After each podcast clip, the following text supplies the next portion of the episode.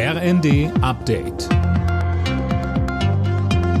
Stündlich neu. Auf den Punkt informiert. Ich bin Johannes Schmidt. Guten Morgen.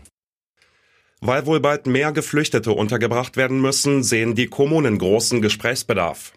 Wie Städtetagsvize Ulf Kämpfer sagte, müsse man dringend über eine faire Verteilung reden. Er fordert deshalb einen Flüchtlingsgipfel mit Bund und Ländern. Der soll sich damit befassen, wie die Aufnahmekapazitäten für Geflüchtete erhöht und wie die Verteilung der Menschen organisiert werden kann. Der Städtetag mahnt dabei zur Eile, weil er für die kalte Jahreszeit mit noch mehr Flüchtlingen rechnet.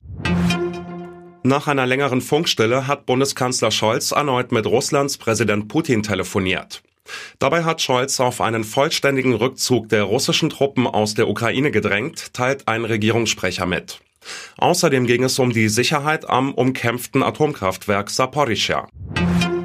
Die Aktivisten von Fridays for Future fordern ein Sondervermögen von 100 Milliarden Euro für den Kampf gegen die Klimakrise.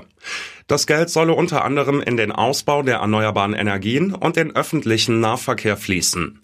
FFF-Sprecherin Annika Rittmann. Ein Sondervermögen, das uns die Möglichkeit bietet, die Ursachen der Krisen anzugehen, anstatt weiter nur kurzfristig Feuer zu löschen.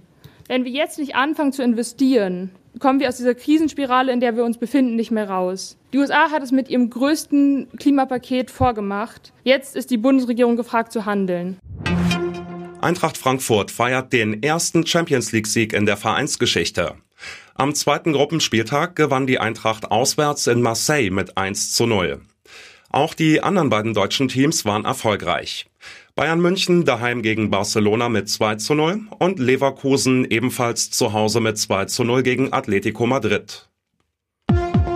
Alle Nachrichten auf rnd.de